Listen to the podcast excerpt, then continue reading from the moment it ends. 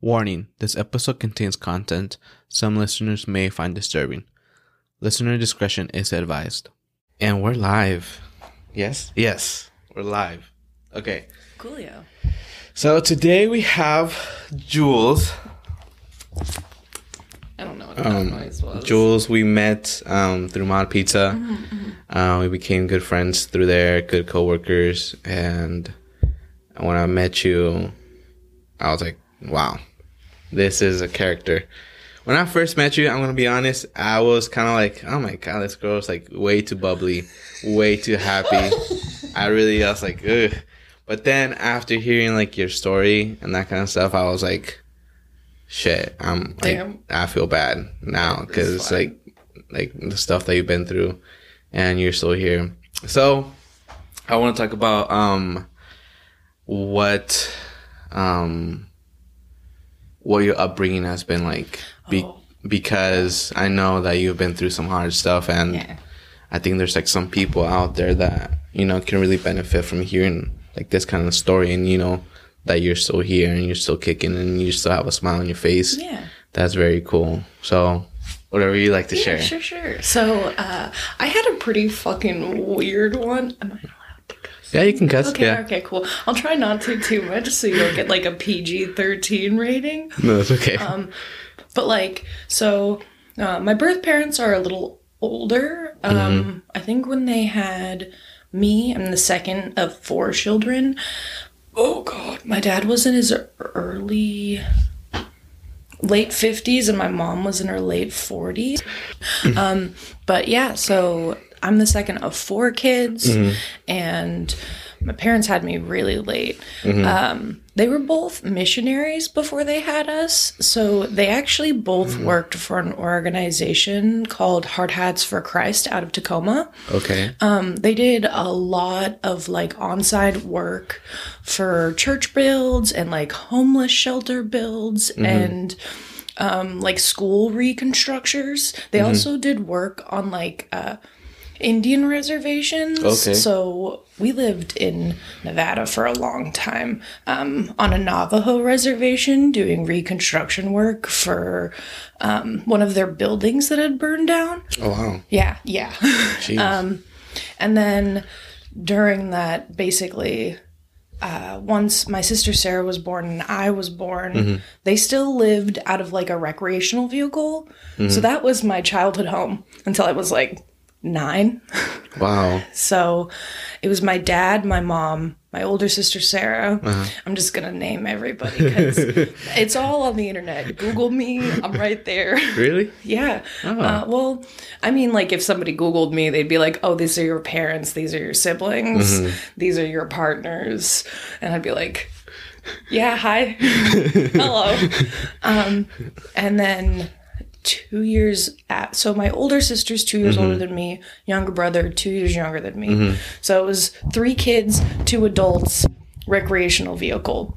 Mm-hmm. Oof. And my parents, like, they loved each other, but they didn't really know how to, like, be adults or parents. Uh huh. And, like, when we worked together, I think I had a lot more, like, animosity about my upbringing. And, uh-huh. like, was it shitty? Yes. Uh-huh. But I also understand that, like, my dad was a Vietnam vet and, mm-hmm. like, had so much trauma. And my oh. mom, like, my grandmother, crazy. Really? Oh my God, she was insane. And so, like, my parents were like two traumatized kids trying to raise kids. Mm, So there's a lot of fighting, and like because of the fighting Mm-hmm. and living in like a recreational vehicle, it when you say intense. recreational vehicle, what do you mean? like an RV, Oh, okay. yeah, like Oh. um, Sorry. yeah, no, you're fine. you're, you're so fine. Yeah, no, like uh um it was a Southwind Model 2, I think. Mm-hmm. So there's like you come in, there's the kitchen, dining room, living room area. Mm-hmm. There's like the cockpit, you could say, with like the passenger seat, driver's seat, and the like part that you can open to get access to the back end of the engine with like a pull down bunk bed. Um, we did have like a semi shower, mm-hmm. a bathroom of sorts, mm-hmm. and then the back had like a bed, mm-hmm. and then the, the kitchen table could like. Excuse me, I got hiccups No, you're- but could like come down and become another bed. So very small space. But I also grew up like on the road and I was not supervised. So I got to be like out wherever we were, if we were in Texas, Nevada, New Mexico, Oregon, Did you, Washington. did you guys move a lot because of the missionary work? Yeah, yeah. Okay. Basically, my dad would either get like physical mail or an email or Mm-hmm. a call. Usually a call because he wasn't very good with emails. Mm-hmm. But uh, yeah, he would get a call and they would like send us to the local church that was doing the outreach program for Mm-hmm. Hard Hats for Christ. And like, it was just a lot of driving Mm-hmm. and I definitely didn't know like how to develop friendships or social skills because although I would like meet other kids, especially other missionary kids, it was like I'll be gone in like a month to eight like 1 to 8 months. Mm-hmm. So for the most part it was like all I really had growing up was my family mm-hmm. and it was dysfunctional cuz my mom was like I want to buy a house one day. I don't want to be mm-hmm. living out in an RV our entire life. And my dad was like, money isn't real and I'll spend it on whatever I want to. And somehow, like, because, like I said, my dad was a Vietnam vet. So, like, he would get about like $4,000 a month Okay. towards our family. And that was like, that was it. Um, and then after my little brother, we also had my little sister Kelly, who there's a little bit of an age gap between her and Michael. I think it's like seven years, Okay. um, but like a family of six on like a budget of like four thousand dollars a month. Yeah. So it, Did you guys not like get um, any income from the missionary work? no, it was voluntary work. Sometimes like they'd provide housing, provide sorry, provide housing or like a meal plan or an electric hookup for the RV. And there was even one that had like an electric water and septic hookup on site. I think it was like uh, the Black Lake in Washington State. Okay. Uh, we did work, I want to say, on their outdoor like stadium theater area my dad did. So like we were there for a long long time. Um, and it was a lot of fun because there was a lot of like kid activities because it was like a retreat slash like summer bible school kind of area. And the food slapped. Really? Oh my god, they had like a giant cafeteria where there was like an adult section and a staff section. And mm-hmm. because my dad was a volunteer and everybody knew us, I could just go wherever I want. and they would just be like, "Oh, hey, what's up, kid?" And I'm like, "Hi, I'm 6 and I'm unsupervised. Can I have some fucking cocoa puffs?" And they're like, "Yeah, no problem." Really? Yeah, it cool. was it was a lot of fun, but like I felt like my parents were really good at like putting on this persona of like good Christian like wants to help everybody, mm-hmm. which I think is why I am the way I am where like I really want to help people and I mm-hmm. want people to have like good wholesome experiences around me and why I'm mm-hmm. kind of like friendly and bubbly Yeah. because that's how I was introduced to like the world as a child is it's like you just want to make friends and you want everyone to have a good time as best as possible but I think we did missionary work until I was about nine. And then we, for a short period of time before we moved into our first trailer home, uh, we lived uh, on the Fort Lewis McChord campsite. So mm-hmm. they have like a campsite where RVs can park, usually seasonally, but we live there obviously year round. Mm-hmm. And it was okay for the most part because it was like the first place where we like parked for more than a year. And mm-hmm. my sister sarah like attended school. I attended school. Um, military school. It's it's weird dude. Yeah. like i was only in kindergarten and like part of first grade Uh-huh. um but it's like Did you ever go to public? Or i did uh-huh Well, so like during, I mean, I'm guessing throughout like the whole missionary work, you were probably homeschooled.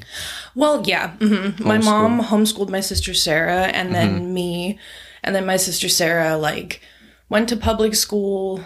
Actually, her kindergarten year, I was on the Navajo Ranch, and then when we went to um, the school on base, they actually were like, "Hey, we don't accept." credits from indigenous schools you're gonna have to retake that year Oh, wow. which at the time my mom was like why? But now that I'm older, I'm like, oh, it's because they're fucking racist. Oh shit. Like, why else wouldn't you accept an educational credit? It's the same education. Like, she mm-hmm. learned reading, writing, and how to count to 10. She's in first grade. Calm down, guys. Yeah, I get that. But my sister Sarah also, like, basically everybody in my family has, like, sight or hearing problems or are on the, like, autistic spectrum. Okay. So, like, my sister Sarah never wanted to wear glasses or hearing aids. My little mm-hmm. brother did, and my little sister does mm-hmm. still. But, like, growing up, there was definitely a lot of issues, like, retaining information in public school. So mm-hmm. she ended up being homeschooled for a lot of her education. Whereas I was like, I don't want to be home because there's just a lot of issues. My dad's like, his PTSD from being in Vietnam mm-hmm. just kept getting worse and worse and worse. And he would have like, like violent outbreaks of like having a flashback, breaking things, and other things happening. Okay. And then my mom would like use that as a way to like hinge guilt on him. Like, you should be able to control yourself around our kids. And it's like, he can't. Yeah. Like, it's not his fault. And there, mm-hmm. at the time, like, there was no resources really for very mm. many. Like, nowadays, it's like we know that if you go into the military mm-hmm. and you serve, like, on the ground, mm-hmm. it's gonna fuck you up. Yeah. Even if it's just like a little bit. But back then, like, they were just like, oh no, you can deal with this. Like, it's fine. Oh. And like, so another go, kind of going off onto the like, my dad was a Vietnam vet and it fucked him up. Mm-hmm. Like, he was an artist as a kid. What kind of artist? He painted, sketched, and sculpted, mostly sculpted. He has some really cool art pieces mm-hmm. that are like 60 years old at our house that are mm-hmm. super cool. Um, he even used to make like model blanks for dolls. Um, so, like, they're just like ceramic rectangles with like doll molds in them. And they're really, really cool. But when my dad was in Vietnam, um, the thing that kind of got him out and onto disability is he was an in-flight repair like tech. I mean, he also did it when they landed, but for the most part, like he was in the engine room making sure everything was running well. And I don't know exactly what happened because he's mm-hmm. told me like six different versions of the same story. Mm-hmm. But there was a main gas line leak and the plane ended up exploding. And he was in the plane. And he was in it. Specifically in the he was one of like three people out of hundreds that survived. Hold on. So this airplane Yeah. was in the air, uh-huh. flying, and there mm-hmm. was a gas leak, and it ignited. Mm-hmm. And how many people were in the I think airplane? it, well it was uh like it was like a transit mm-hmm. plane. So it was specifically carrying units from one I think one part of Europe because I know they went down near Germany, which is why he got like immediate medical care. Um, but they were going from there to a different location, and it just ended up happening. And like, I remember being as young as like six, and my dad telling me this story mm-hmm. about how like it happened so quickly. Like nobody really knew how to react. The mm-hmm. plane was on fire. It hit the ground, and then the water, uh, because like I don't know exactly what part of the engine requires water for coolant, but it mm-hmm. basically started flooding the engine room. Oh, and my dad, who was in the engine room, was like, "I can either burn to death or drown myself." Mm-hmm. And he chose to drown himself. And he had like in his eyes like a spiritual experience seeing God. Mm-hmm. And that's where picking up missionary work came from. Oh, okay. Because, like, he had that experience uh-huh. and then he woke up in a hospital bed covered in skin grafts because his hands and his feet burned. Uh-huh. And because his hands burned, he lost a lot of his ability to make art, which I uh-huh. think, like, kind of, I think it hurt him more to lose that than mm-hmm. for him to have actually like experienced the damage of like I can't write as well as I used to. It's like, well, I mm-hmm. can't draw. I can't do what I'm passionate about, Yeah. which was rough, but because he was an artist, I got to also like I guess have more opportunity to make art. Mm-hmm. So like I love making art. I do it more, but that just kind of fills in like I guess more of, of the blank trying to mm-hmm. come at my upbringing as neutral as possible is more so assessing like what my parents went through that mm-hmm. fu- fucked me up because they just didn't know how to cope with it because like Yeah. that happened and my dad didn't know what to do and because he didn't go to therapy until I god I was like a preteen. The mm-hmm. story behind that was like we were so my mom's sister is Jewish uh-huh. super cool because I got to like grow up in a household that was very like my parents were Christians, my aunt was Jewish, mm-hmm. my grandparents were like a different flavor of Christian because you know there are like A lot of denominations. oh there's so many denominations. Mm-hmm. Um but we were like at i think passover with my aunt. Mm-hmm. And we were talking and at the time like kelly was going to speech therapy my youngest sister. Okay. and my uncle was talking to my dad about like how kelly's speech therapy was going. And my dad was mm-hmm. like who's kelly? Your youngest sister. yeah. And everybody was like what do you mean? Mm-hmm. Like your daughter my guy. And we hadn't realized that like his pt had regressed his memory like his ptsd Oh. so like he barely remembered like um between my little brother michael and my little sister kelly my mom had like so i have a little brother clifford. He lived for about i think three weeks but he had a lot of issues. He was born premature. and like my dad remembered him but he didn't remember kelly. And it was just like Really? it was really rough. And it kind of helped him reassess like oh i need to go to therapy How how old was he when um he started kind of like uh, Like the just- PTSD started messing with his It- memory? I think it was always there, but as he got older, it would get worse, where he would just have an ellipse in memory. Like he would be like, it would be like Thanksgiving, and he would be like, "Why is everybody cooking today?" It's like it's Thanksgiving today, Dad. Did he end up getting Alzheimer's? I don't know. Like since I saw him last, like he does. He's in his seventies now. Okay. so he's seventy two. Yeah. Uh, so like it's rough it's mm-hmm. rough to be around him because like i remember who he used to be and like mm-hmm.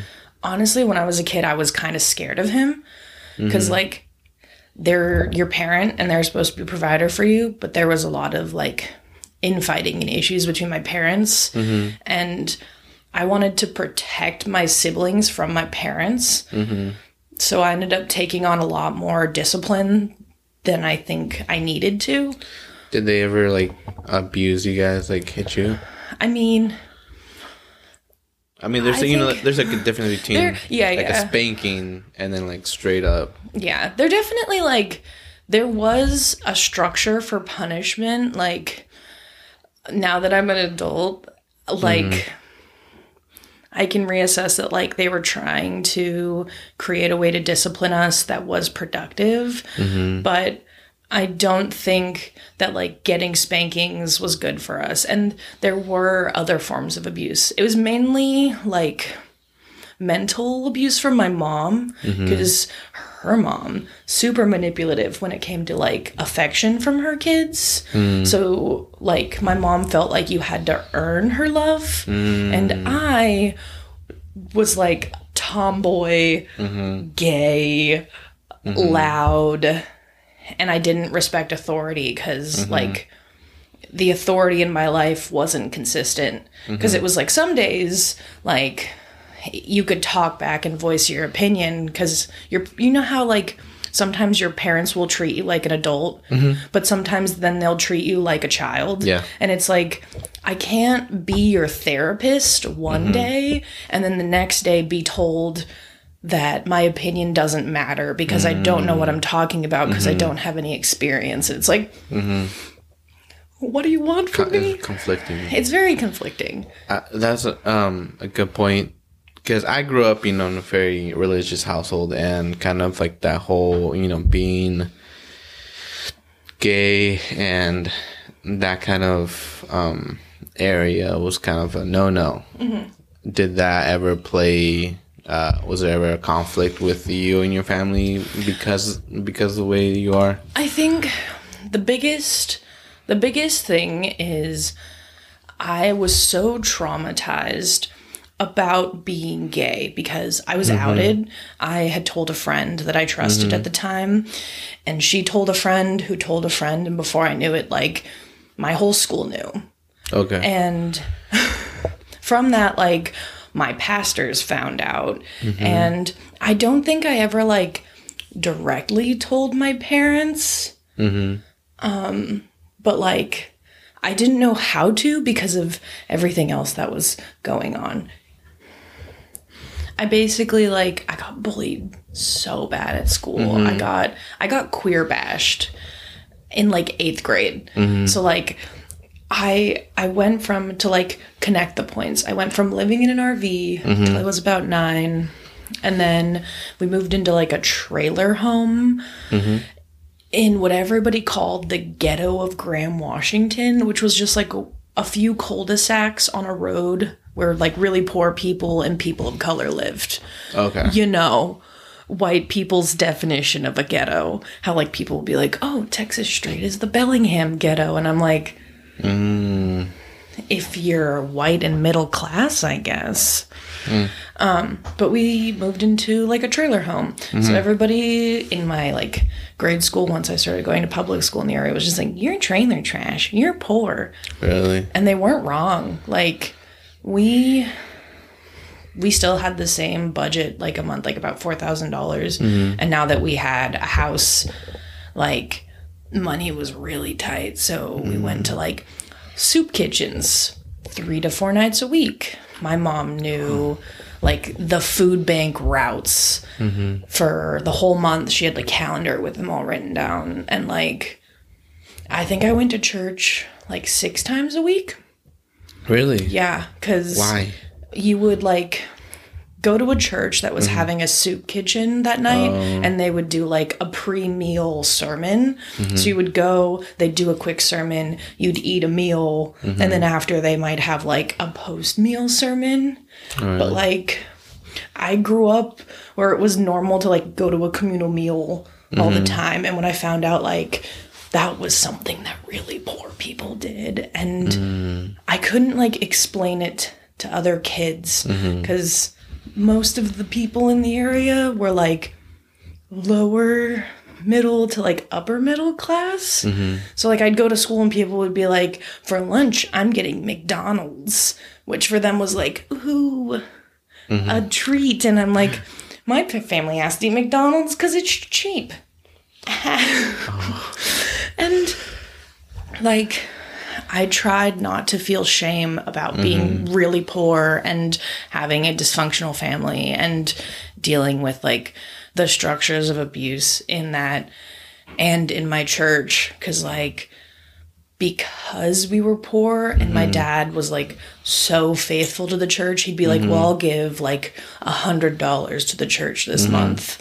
And in the hopes of like that coming back to him which like money never got better until my mom got a job which she works part-time for the state as like a cna um, which she's okay with like i don't think she loves her job but she's really good at it. And she she really enjoys like taking care of people. I think that's what she liked about us when we were kids and we didn't have our own opinions. But once we did have our own opinions she was like rude. Oh. Um, but I basically had that like all of those negative feelings into like going into junior high basically with like no friends. Mm-hmm. And building like a friend group in like seventh grade. And then the next year eighth grade i got outed. And that came with like i said all the bullying mm-hmm. queer bashing happened. And like i didn't know who to talk to because i tried to talk to the school counselor about it. Mm-hmm. And like they didn't know how to address like being gay in a small conservative town like they i think they tried but they didn't have any experience with it. So they were mm-hmm. just like talk to your parents about it. Maybe speak to a therapist about it. Mm-hmm. Have you thought about conversion therapy? Mm-hmm. And like uh, it it it just it felt like i had no one. It, it was very isolating. And so How kind you, of how did you deal with it? I mean, you were like in well, you said I- junior high. Well, I developed an eating disorder. Mm-hmm. Um, actually younger than that, because like I learned from a young age, like people when I was really little, I was Mm-hmm. really thin always because I was super physically active. Because it was Mm-hmm. like I'm either gonna stay inside my recreational vehicle home or Mm-hmm. I'm gonna go on a walk. Mm-hmm. And climb a tree. I'm gonna go on a walk and climb a tree. Yeah. Or I'll be bored because we had no TV, No no, cell phones, no internet. Oh. And it was like my parents were out doing missionary work or grocery shopping or whatever. So we were just left alone. And I think like going, just being in an environment where I wasn't supervised basically at all, like it was really, really isolating. And like I definitely turned to the internet like around the junior high, like seventh, eighth grade. Like I was mm-hmm. elbow deep into t- Tumblr and mm-hmm. like Facebook was where I was able to talk to friends that I made at school. But like, I just, I felt like I really couldn't talk to anybody about it. And I don't know, I. I had a lot of friends at mm-hmm. school because, like, I've always been bubbly and exciting, and I mm-hmm. like finding people who are kind of outcasted and being like, "Oh, you don't have a place to fit in. Let me make space in my place for you to fit in." That's cool. I like and that. I, I just, I don't want people to feel alone because I know what it's like to feel like completely alone, mm-hmm. and within like my journey of coming out and like truly accepting myself basically during high school. Mm-hmm. Because growing up i wasn't allowed to date until i was 16 mm-hmm. i wasn't allowed to do a lot of things until i was like i couldn't choose my hairstyle. Like i mm-hmm. couldn't have short hair though i still cut it when i was like 11 because like what are you gonna do? Make my hair grow faster? No um and we weren't allowed to like wear makeup or skirts that were shorter than our knees or dye our hair or have fingernail polish we weren't allowed to have any piercings Wow. it was How did how did your parents react um once like you know they heard the news that you Yeah. were gay? Was it like think- accepting? Was it I think that they just kind of ignored it because I would try to talk to them about it, but like they didn't understand. And I don't think they really understood until recently because I tried to come out to them mm-hmm. when I was in eighth grade and junior high, mm-hmm. and where I was about to get to was like once I was allowed to date, I had a mm-hmm. really good friend. We were in the same classes in school to, together. I'll call him. Oh God. What should I call? I don't know if he wants to be outed on this, but I had a high school sweet, not Rob, not Rob, not Robert. No, any other name. Um, we'll call him Will. Okay, Will. Will. Okay, but Will. Will was my high school sweetheart. Mm-hmm. We were really, really good friends in high school. If you knew me in high school, you know who I'm talking about because like Okay. Uh-huh. he was my guy. I fucking loved that guy. And like I recently got to run into him again, and it was really awkward. But I'll get to that later. I'll get to that later. Um, but uh, yeah, no, I fucking love that kid. Mm-hmm. And he like he was going through some shit. Like mm-hmm. his mom got diagnosed with cancer for like the fourth time. And mm-hmm. because she had already beaten it a few times, everybody was like, "Oh, she's going to get it through like a champ. She'll be fine." And like during her getting sicker and sicker, like his current relationship was getting real bad. And him and his his girlfriend at the time ended up having like a really rough breakup. Mm-hmm. And then shortly after like his mom died of cancer. Wow. and me and him like we called each other on the phone like every day after school for me to be like hey do you need anything? Are you good? I mm-hmm. care about you. And one day like i was in my room on the phone with him and mm-hmm. my dad was building like a like not cinder block but like a brick and plywood bookshelf because that's how poor we were Oh. just like bricks and plywood. Boom, we got a bookshelf, baby. Um, and my little sister was like running around. And at first, I thought she threw a chunk of brick at me. It was a mm-hmm. deodorant stick. She threw a deodorant stick at my head uh-huh. and it spliced my eyebrow and I just bled like so bad. So I had to go to the ER, get stitches. They had doped me up a little bit uh-huh. because like I was in so much pain. Yeah. And I, I was on the phone with him, so he just hears me getting whacked and me being like, ow. Oh God, I'm bleeding. Oh. I have to leave. Uh-huh. Hang up. Calls me, and he's just like, I care about you. I love you. We should mm-hmm. date. And I was like, I love you. Why not? Uh-huh. And so I like took all of my queerness. I mean, I was still out with people. Like, I uh-huh. still told people, like, I'm pansexual, by the way. I mm-hmm. find all genders attractive. But I just, like, played the, like, straight girlfriend character, mom character for uh-huh. him. And, like, it worked, kind of. Like, Was that real? Or oh i say- fucking loved him Yeah? like i i don't think that it was a good decision for us to date Uh-huh. but i did like i loved him so much And this was in high school, right? yeah Okay. yeah we were together for like four and a half years and it ended up it ended really poorly like I had gone through a lot. My best friend and me were living with what was basically like my adopted family because my f- home life had gone to shit. Mm-hmm. And like, my best friend and me were like, we've become a burden on these people. And during a summer where I used to go to a Renaissance fair, there's the Midsummer Renaissance Fair in Bonney Lake. Here's a plug. Um, but it happens every summer, and me and my friend group would go every summer that we could. And over that summer, basically like summer of 2015, um, August, we went. We had a friend, Mallory, who I had met through the fair, through doing volunteer work, because I would volunteer there. Because if you volunteer, you give up like eight hours a weekend, and then you get like free camping, free weekend pass, and provided meals. And I grew up poor. Mm-hmm. So I was like, I can't like I can't afford to go every weekend to this event, mm-hmm. but if I volunteer, then I can go mm-hmm. and I can receive food and I can go to all the shows and I got to like go backstage cuz I was a volunteer.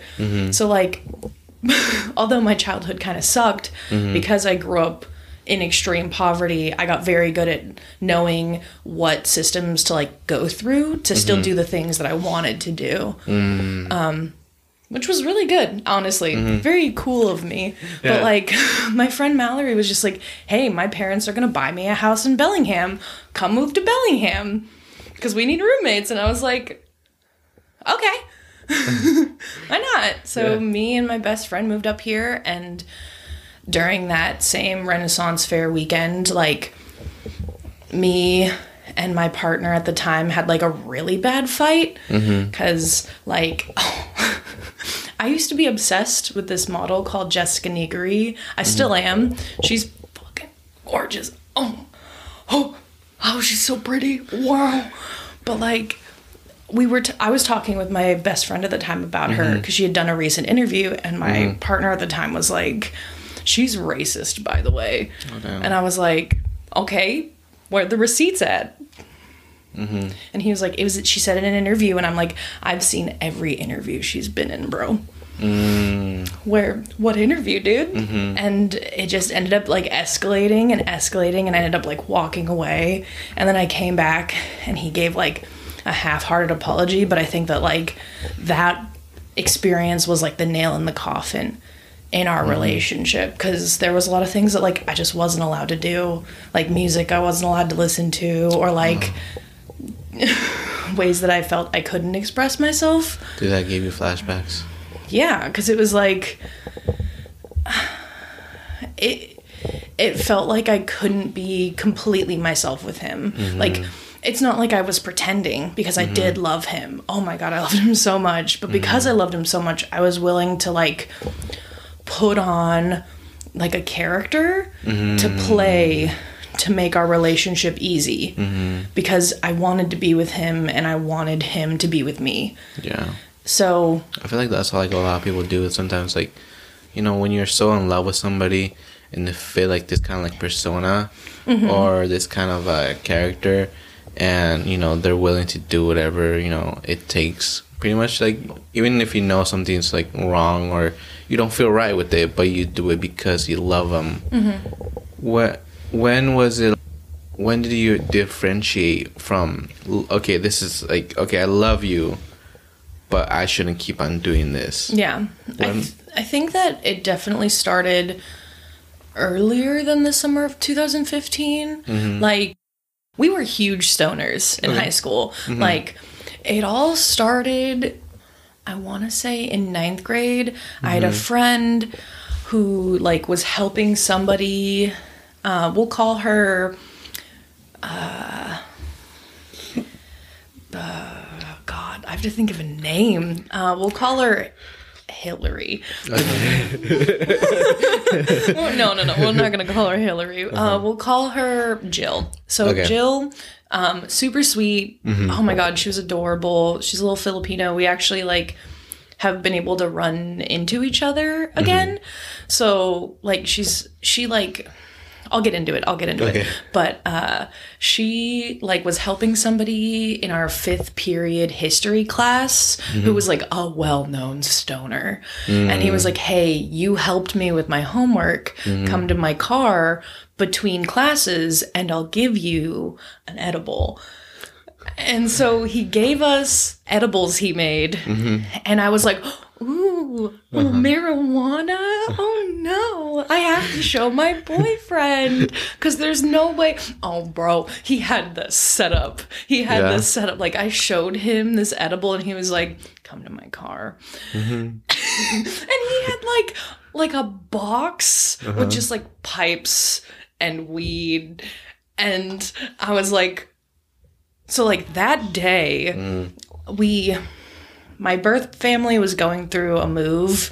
It was a whole bunch of bullshit, but like me, my partner Will, my friend Jill, and my best friend at the time, we all like went back to my house. My mm-hmm. family had a church event, so they're like, "We're gonna be gone. You guys be nice." Mm-hmm. There's instant mashed potatoes and like mm-hmm. fish sticks in the freezer if you want them, which was like a delicacy. Like, oh, I can have some of the fish sticks, bro. They'll slap. Um, but like, we just like smoked and uh-huh. so fucking ripped and like I don't know if I can tell this story, but like one of the first not first sexual experiences I ever had, but like we smoked, and then mm-hmm. me and, and Will at one point were like, we're gonna go in the closet and make out. Mm-hmm. And my friend Jill, like with the instant potatoes that I had made, like uh-huh. came into the room the closet was in and sat on the bed and just listened to us. Like high out of her mind, like, oh, this is cool Just making out. just just just closet. going at it in the closet and like i had my best friend there too and she was just like sitting there watching pirates of the caribbean Uh-huh. while like everybody else was gone like this is a great movie this is great it was just wild and it's like we kind of like used like getting high as a way to like like lubricate the machine that was our relationship because it's like if there mm-hmm. was tension or one of us was sad or there was a fight going on it's like well, i don't want to feel this bad feeling. I'm just going to get stoned and do something else. Oh. And i didn't realize until like towards the end of our relationship uh-huh. like how detrimental that was to it because we weren't addressing mm-hmm. any problems. Yeah, you're just pretty much just masking it, yeah right? yeah just pretending. Huh. and I don't know. I just I didn't realize how bad it was until after it was over. Mm-hmm. And like we I tried to break up with him civilly and be like, "Hey, I mm-hmm. still want to be friends. I still love you." And it like it definitely like he wasn't ready to let me go. So it mm-hmm. definitely became a thing of like what felt like life or life or death. Like I knew he suffered from depression, and I didn't know if like he had like suicidal ideations because like mm-hmm. I did, I definitely did. Mm-hmm. Um, but like I didn't want to leave him alone, mm-hmm. and I was so scared of leaving of him feeling like he was being left behind by me when in reality it was like if i keep continue dating to you i won't be able to become myself. And i i couldn't keep putting myself through the experience of like i am unhappy. I feel like i'm losing my mind. I don't know what to do to make this better. So it'd be better if we weren't together. Yeah. and then I moved up to Bellingham and mm-hmm. we didn't like officially break up until after I'd moved up. Like I I actually was like my best friend had found a guy that she started dating and we would like go over to his apartment. This is October of 2015. Remember it like it was yesterday. Um but we basically like would just go over there and hang out and this is like when the first season of Rick and Morty came out. So they were like watching Rick and Morty and there's an episode with like Rick and the character Unity where they're like hanging out and having a great time and then Unity like breaks up with Rick where she's like like I literally they had gone to go like get weed and pizza and I was just stoned sitting on their couch watching this episode of Rick and Morty like ugly crying into my hands like this relationship will kill me. Like maybe not today but the me that I am can't be while I'm in this relationship and so I called him and I was like I can't, I can't do this Yeah. I can't What what what gave you the willpower to be like, I can't do this no more? Because I've you know, there's been a lot of people that because they love that significant other, because uh, or they're married, sometimes they have Oh, yeah. kids. You know, it can get very hairy very fast. They stay with that person and they're they they go through the abuse and they go through all the fighting and they're like, hey, you know, this is just like part of marriage or relationship. You know, there's normal kind of fighting and Mm-hmm, Yeah. there's like straight up abuse, right? oh yeah What like what what made you like get that strength? Like where did you get that from? Because not a lot of people have that, you know, No. and they'll stay there forever. What was it? Was it like, hey, like I gotta do me, or was it like somebody helping you through it, or what was it? I it? think it? was it was honestly like it came down to me realizing that the foundation of my relationship with will mm-hmm. was based in self hatred. Like, I hated myself mm-hmm. so much that I didn't want to be me so that I could be with this other person and be a mm-hmm. version of myself that was more palatable. Mm-hmm. And I think a lot of people don't realize, like, how much they don't prioritize themselves, especially in relationships. Cause like, mm-hmm. and fuck, I didn't learn that until I was polyamorous. Like, your relationship with someone else is not meant to be the foundation of who you are. Yes. Yep. hmm And so many people like mm-hmm. they'll meet someone, they'll fall in love, they'll be together for f- fucking years. Yeah. And then they'll like be like go to therapy or they'll sit mm-hmm. down and start doing meditation or any like self-help and they'll be like who am I? Mm. Outside of this relationship, Yeah. who am I and what is my relationship with myself? Mm-hmm. And God, I probably wouldn't even be able to have talked about this like two years ago, a year ago, even, because my journey to self love is very new, even though, like, I mean, I've been in my relationship with Matt for four years now, and mm-hmm. that's genuinely like the first healthy relationship I've ever been in where he's like, I accept you completely for who you are. You can be yourself around me, and That's I can be myself around you. And like, Shout out to my boy Matt. shout out to Matt. I love that Matt, guy. oh my god. Ah, oh my so god. cool. I fucking ah, that dude like I, I will go I'll get there. I'll get there. We'll get there. We'll We're get in the storyline. So like broke up with him Mm-hmm. and like I was like I definitely went down the road the road of like I'm going to have a hoe phase. I Mm-hmm. did not. I get I find people and I get to know them and Mm-hmm. then I just want to protect and love them. Mm-hmm. So I can't be a slut. like I can't. Like Yeah. Mm-hmm. I want to. I wanted to just be like, yo, who here for the fun show that is this freak? like, but I just like I met I don't know if they would also want to be outed, but uh I I moved up here and then mm-hmm. like we had a Halloween party, so still October, mm-hmm. fresh breakup. I met my my uh the person from Ren Fair Mallory had like uh-huh. planned to have fr- guy friends over for her uh-huh. like two roommates that she knew was single. Mm-hmm. And like they were so like it was such a good time uh-huh. but i i met this guy uh, we'll call him uh, Archie. Archie. Archie. Okay, Archie. Archie. Archie. That sounds smart. He's Yeah. such a fucking smart guy, and like, he's doing great for himself, so it's fine. But like, Mm-hmm. he was like, like.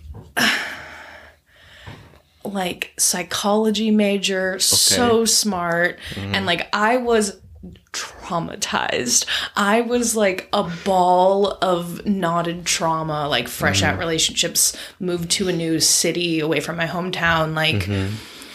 I definitely needed that friendship and that like like we we didn't date, but like we were really fucking close. Like I met his parents. I stayed with mm-hmm. his parents when I was homeless. I mm-hmm. was over at his house like 3 nights a week. Mm-hmm. I cooked meals for him. We would watch our favorite shows together. It got a little a little kinky from time to time cuz like you know.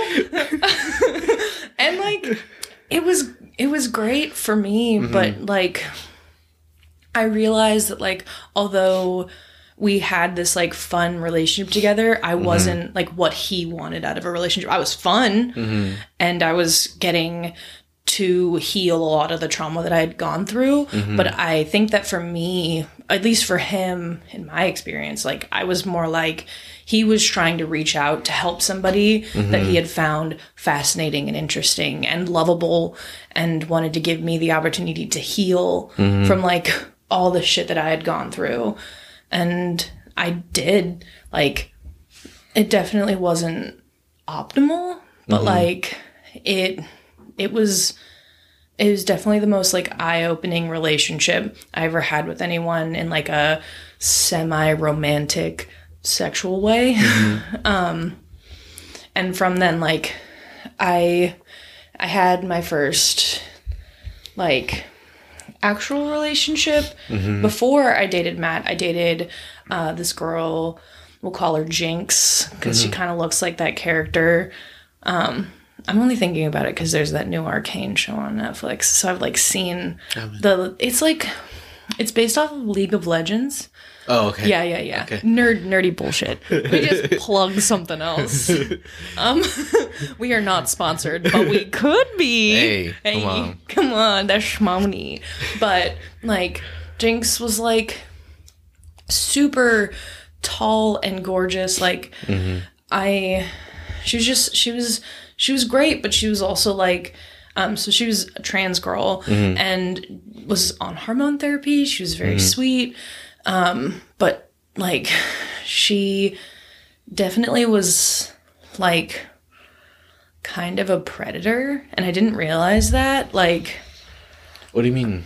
like in our relationship mm-hmm. my one rule cuz she was 26 I was 20 I think 20 21 at the time. Okay. so a few years ago. Mm-hmm. But like I was like one rule you can't date anybody under 18 because you're 26 years old and then like I had a friend that we were mutuals with who was like I caught your partner making out with 13 year olds at Pride and I was Wait, like so- sorry, say that again. like like I had a mutual friend who was Mm-hmm. like, "Hey, I caught your partner like doing stuff with people who were underage at, at Pride." Oh, and I was your like, partner, yeah, Jinx. yeah, Jinx. Oh, and I was like, we had one rule, dude, and then I found Mm-hmm. out like a friend of theirs who was sixteen like Mm-hmm. thought they were dating, Oh. but like hadn't told me and like Mm-hmm. I was paying her rent at the time. Oh. So like I was like I was her she was financially dependent on me. I did everything for her, but Mm-hmm. like it just ended well or well it ended about as well as I could have cuz I was just Mm-hmm. like I no. No no no no. Nay nay. No no. Not in mm. this house. So we were only together for a few months, but no, so my relationship with Jinx really mm-hmm. short lived, but it was also like my first relationship with another queer person, mm-hmm. which is very pivotal pivotal in where I am now. Yeah. Cause like I was so in the closet in my relationship with Will and then Archie, I think is the name I gave. Yeah, Archie, Archie. And then Archie, like, he definitely like allowed because he was just like, we're just friends who, Yeah. you know, mess around sometimes. so I could just like be myself around him and Mm-hmm. yeah. heal a lot. And then after the whole Jinx experience, like, I didn't really have anyone else I Mm. dated. A whole lot of stuff happened that summer, summer of 2016. So like, I, I don't know. I we we basically like out of nowhere got kicked out of where we were living and then I was homeless for a bit. Archie ended up like taking me in for a few weeks, which was really sweet of him. We got to just hang out. I got to hang out with his mom. She's so sweet. Um and then I moved in with my roommate.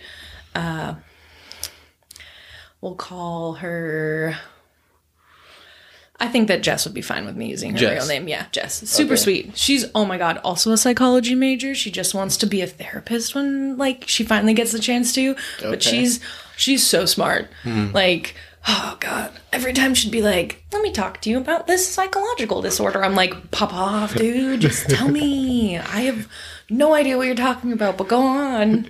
And we lived together for like a year, just the two of us, in like a mm-hmm. two bedroom apartment. And then she had a friend, Matt, mm-hmm. who lived in the Tri Cities who had gone through a really rough breakup mm-hmm. and was like, I need to move out of this city. It's mm-hmm. making me crazy. And she was like, Move in with us. Uh-huh. I. Okay, real quick before we talk about uh, Matt, I wanted to go back about your like upbringing a little bit. Yeah, yeah. Um, you mentioned like really briefly your birth family, and then your you yeah, have another so family. I I don't know if they'd want me. It we had like a kind of awkward end to our friendship, but like in high school, um, in my friend group, I had uh, a friend, we'll call her Nami, and um, because you know how I mean.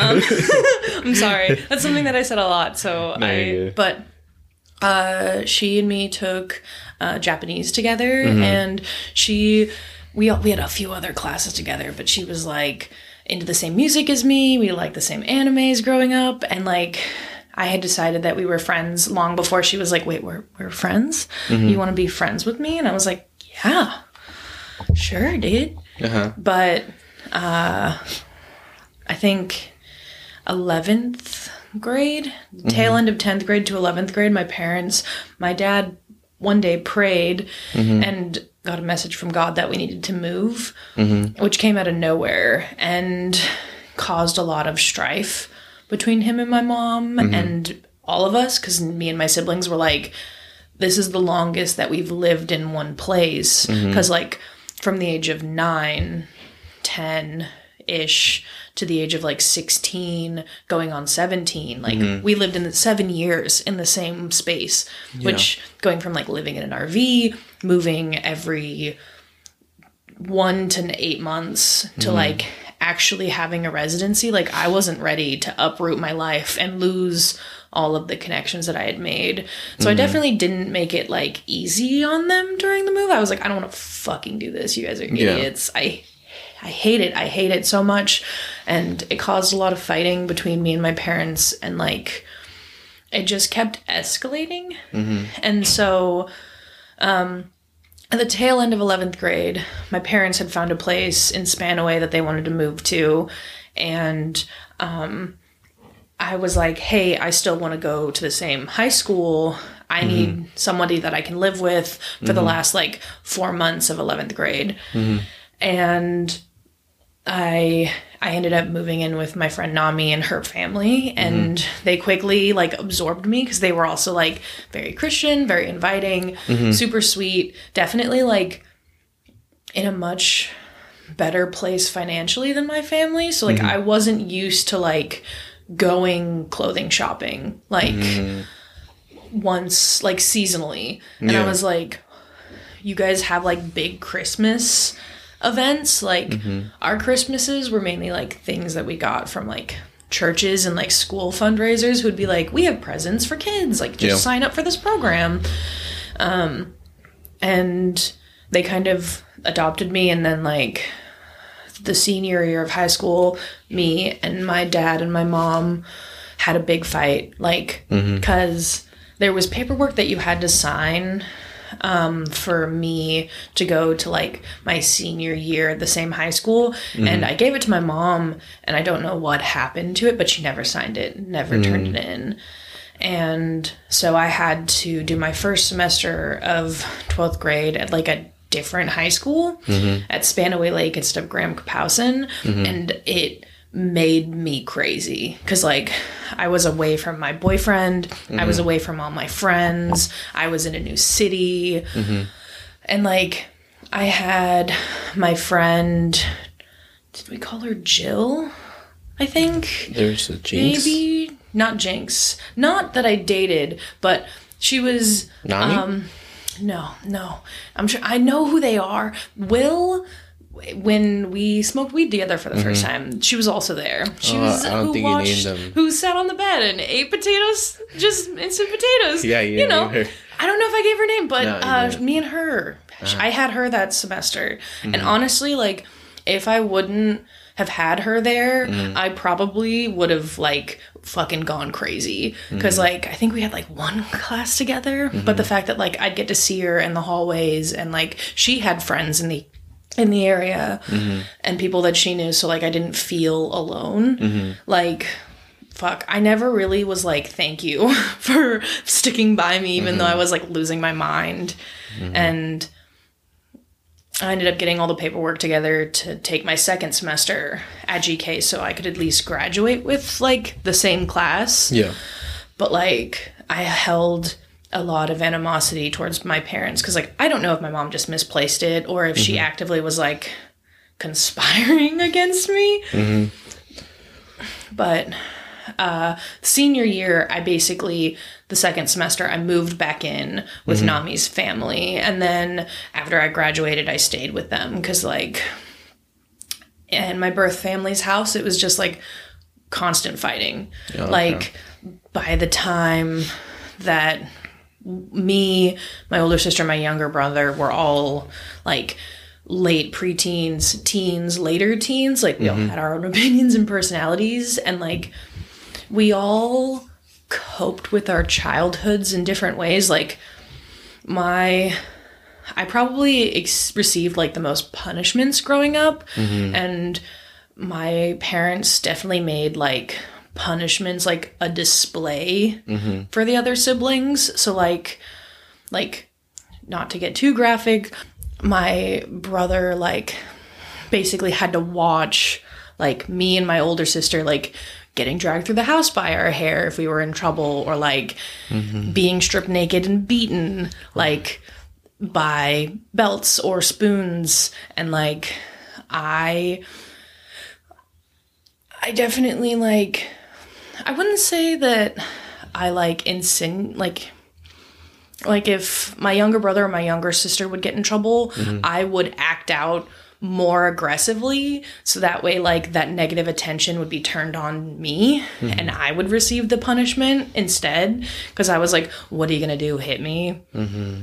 Do it bro. I am afraid of nothing eh, because i wasn't because like i just i couldn't I I just couldn't like I couldn't watch my younger siblings especially go through or my older sister too because like they're all like I said they're all on the autistic spectrum. They don't like necessarily know how to do everything air quotes like properly. Um and so like I'd break plates until my mom would hit me or I would like rip the screen door off of its hinges Yeah. because like i just like just just don't punish them. And like that protective like motherly energy because like i was raised to be a mom in the mm-hmm. christian uh religion or at least the one i was raised in. It was like you are you're born a woman. You are mm-hmm. going to have babies and raise a mm-hmm. family in the future and we're going to teach you how to do that. And so i like took on that persona of like motherly caring overprotective for my mm-hmm. siblings and also for my friends. But by the time i was in high school like i i couldn't do it anymore.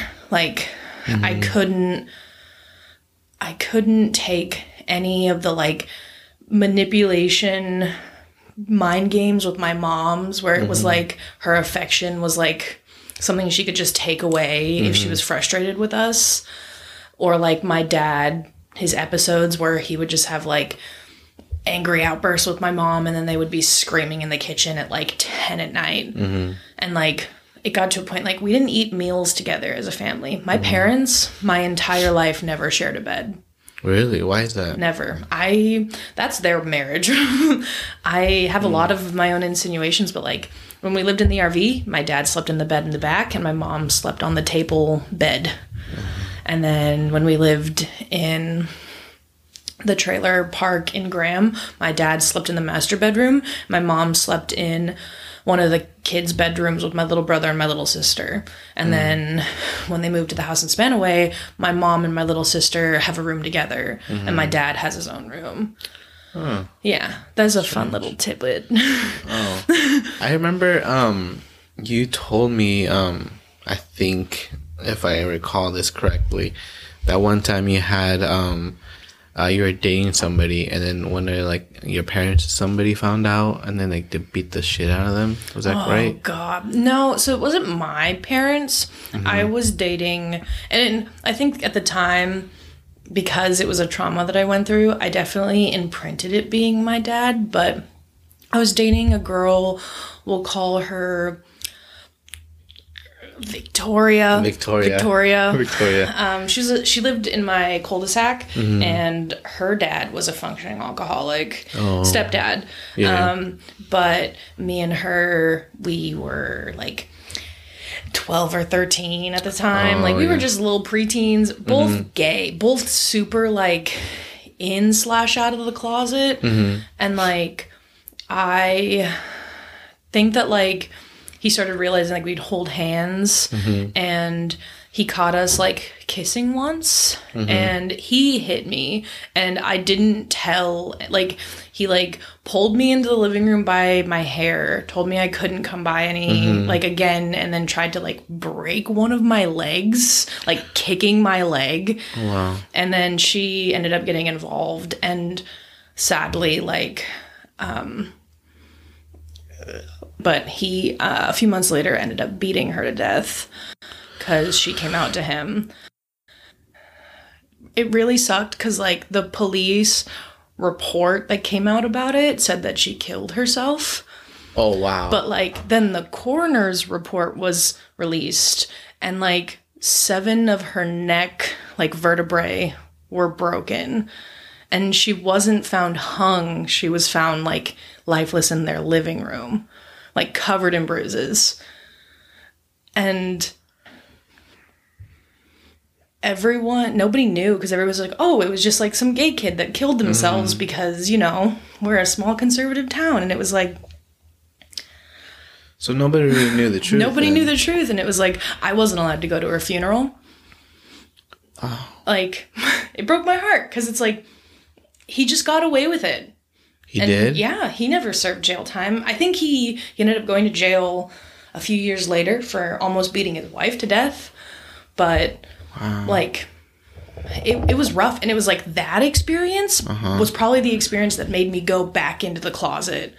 Like the mo- like more than just wanting to conform or like being mm-hmm. afraid of my church or my family. It was just like I had the experience of like if you're gay and you're alone with the wrong person, they will kill you. Wow. And that's also probably a big reason that like now that I'm out, like mm-hmm. I am super out. I'm like I'm pansexual, I'm polyamorous, I'm like gender fluid. I don't mm-hmm. I don't really care about how other people feel about who I am mm-hmm. unless they're like people that I love and who love me back. Like I care how they feel. Mm-hmm. But when it's like some stranger at Walmart scoffing at me, I'm like, Oh yeah. what are you gonna do about Yeah. it, You're bro? not gonna please everybody. Like, I no longer am afraid about your opinion. Like, y- your opinions don't matter. So, yeah, and that kind of ties into the like why because it was like when it was me like when i experienced like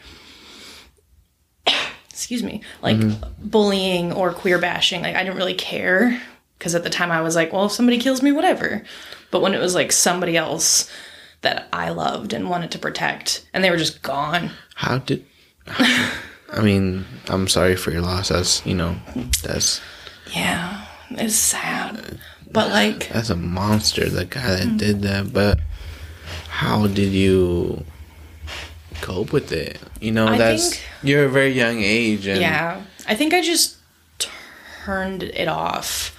Like I I didn't really know what to do. hmm Like I cried about it. Did you tell your folks about that? I I tried to, mm-hmm. but they were just like, "Oh, you guys were just friends."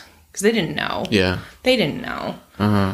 and like my dad's memory like i said he's it's so bad like i don't mm-hmm. even think he'd remember. Mm-hmm. My mom had so much going on like keeping the household together. I don't think mm-hmm. she had time to care or need to cope. So it was just like it happened and they were gone.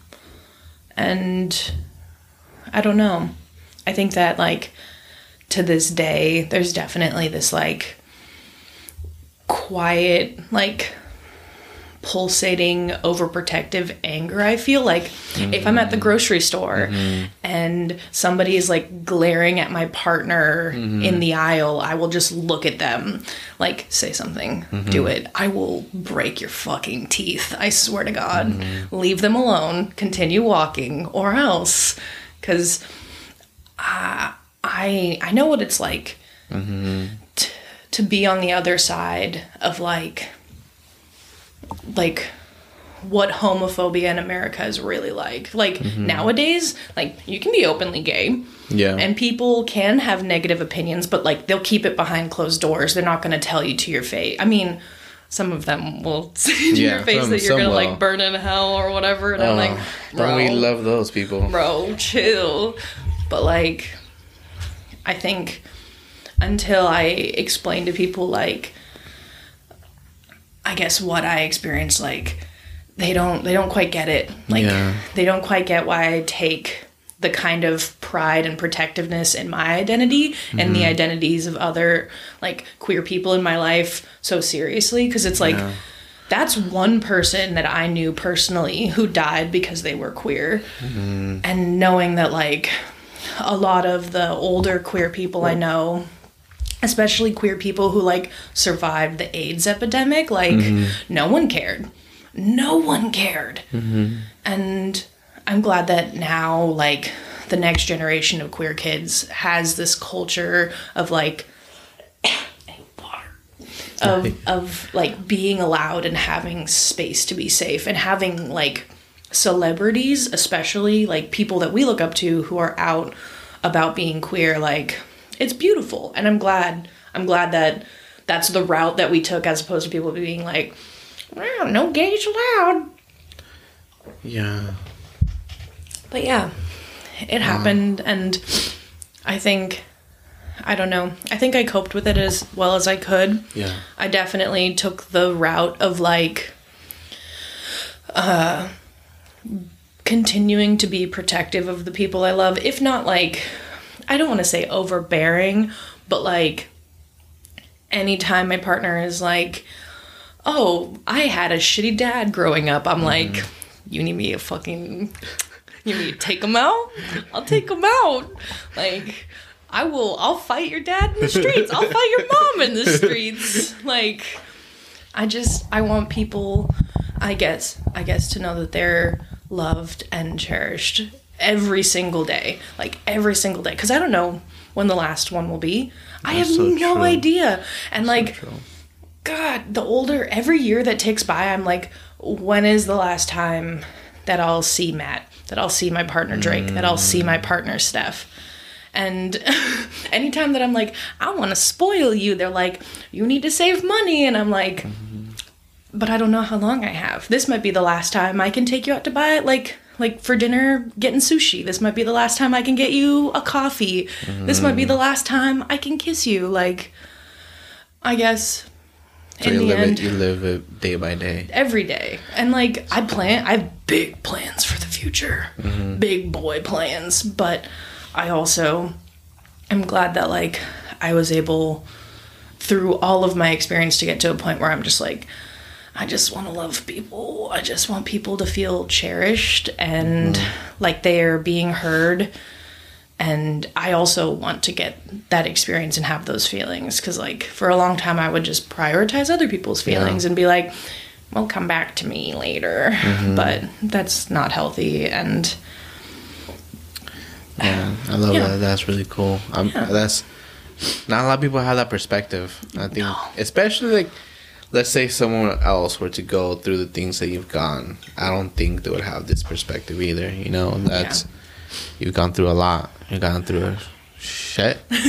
um, damn, I'm sorry for everything that you've gone through, and it's okay. you know you don't deserve it. I don't think. And I don't think any, anybody, anybody deserves, deserves this. No, Mm-mm. not mm. for a like, second. If you're gay, if you're whatever, if you're trans, whatever, like even if you're like, because for me, like, I just I see the way not to hark on Christians too much, not to talk about organized religion too much, but like I grew up being told by all the adults around me that like you're supposed to care about your neighbors and like mm-hmm. take care of your community and love everybody equally.